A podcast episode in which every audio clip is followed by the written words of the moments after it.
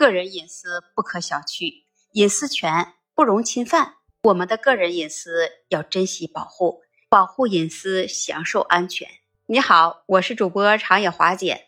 今天呢，华姐就来跟你来聊一聊有关于隐私的话题。你千万不要轻信陌生人，要保护我们个人的信息。如果是你个人隐私泄露了，这个严重的后果你一定要自负。所以说呢，无论什么时候，我们一定要保护好我们个人的隐私是非常的重要，因为它能涉及到。个人的权利、自由和尊重，隐私保护可以防止个人的信息被滥用、被泄露，或者是被其他人不当来使用。我们每一个人都有权利来维护我们个人的安全感和信任感。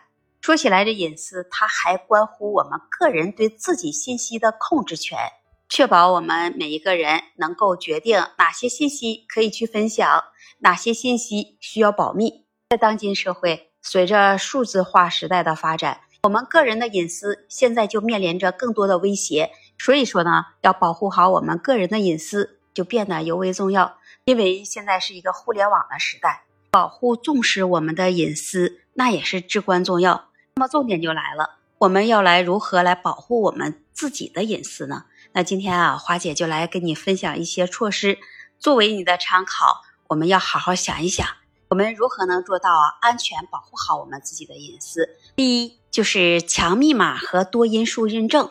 如果我们使用强密码，并且启用多因素认证，就可以增加这账户的安全性。第二种就是隐私设置，要做到定期检查，并且更新您在各个平台上的隐私设置，确保只有你想要分享的信息才能被他人看到。第三种，要谨慎共享信息。不要轻易分享个人的敏感信息，特别是在不受信任的网站或者是应用上。第四种就是我们都要使用加密通信，在通信时，使用端到端加密的应用，要确保只有发送者和接收者才能够查看着通信的内容。第五种就是要定期来清理设备，一段的时间你就要清理不再需要的应用、文件和数据。来减少潜在的隐私泄露风险。第六种就是像有那些虚拟私人的网络，你千万不要使用。我们要使用可信赖的 VPN 的服务，加密你的互联网链接，防止有一些重要的数据被拦截。第七种就是要避免这公用的 WiFi，要尽量避免在公用 WiFi 的网络上进行敏感操作，因为这些公共的网络呢，通常它是比较不安全的。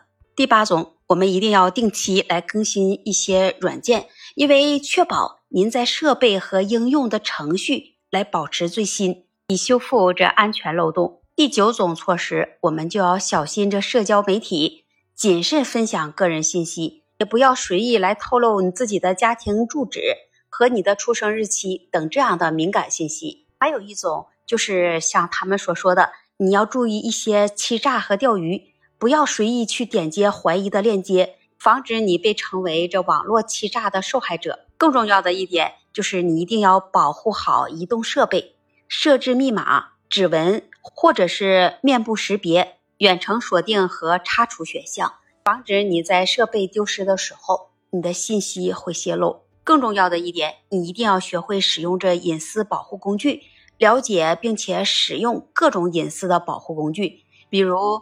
隐私浏览器、广告拦截器、追踪器、阻止器，所以说我们平时一定要综合考虑这些措施，你就可以能更好的来保护自己在互联网时代的隐私。但是也请你记住，想要完全消除这风险，那是不可能的。因此呢，那我们保护警惕始终是必要的。你是不是也这样想的呢？欢迎把你的想法分享在评论区。也期待您的关注、订阅、点赞和分享。这期节目花姐就跟你聊到这里，我们下期节目再见。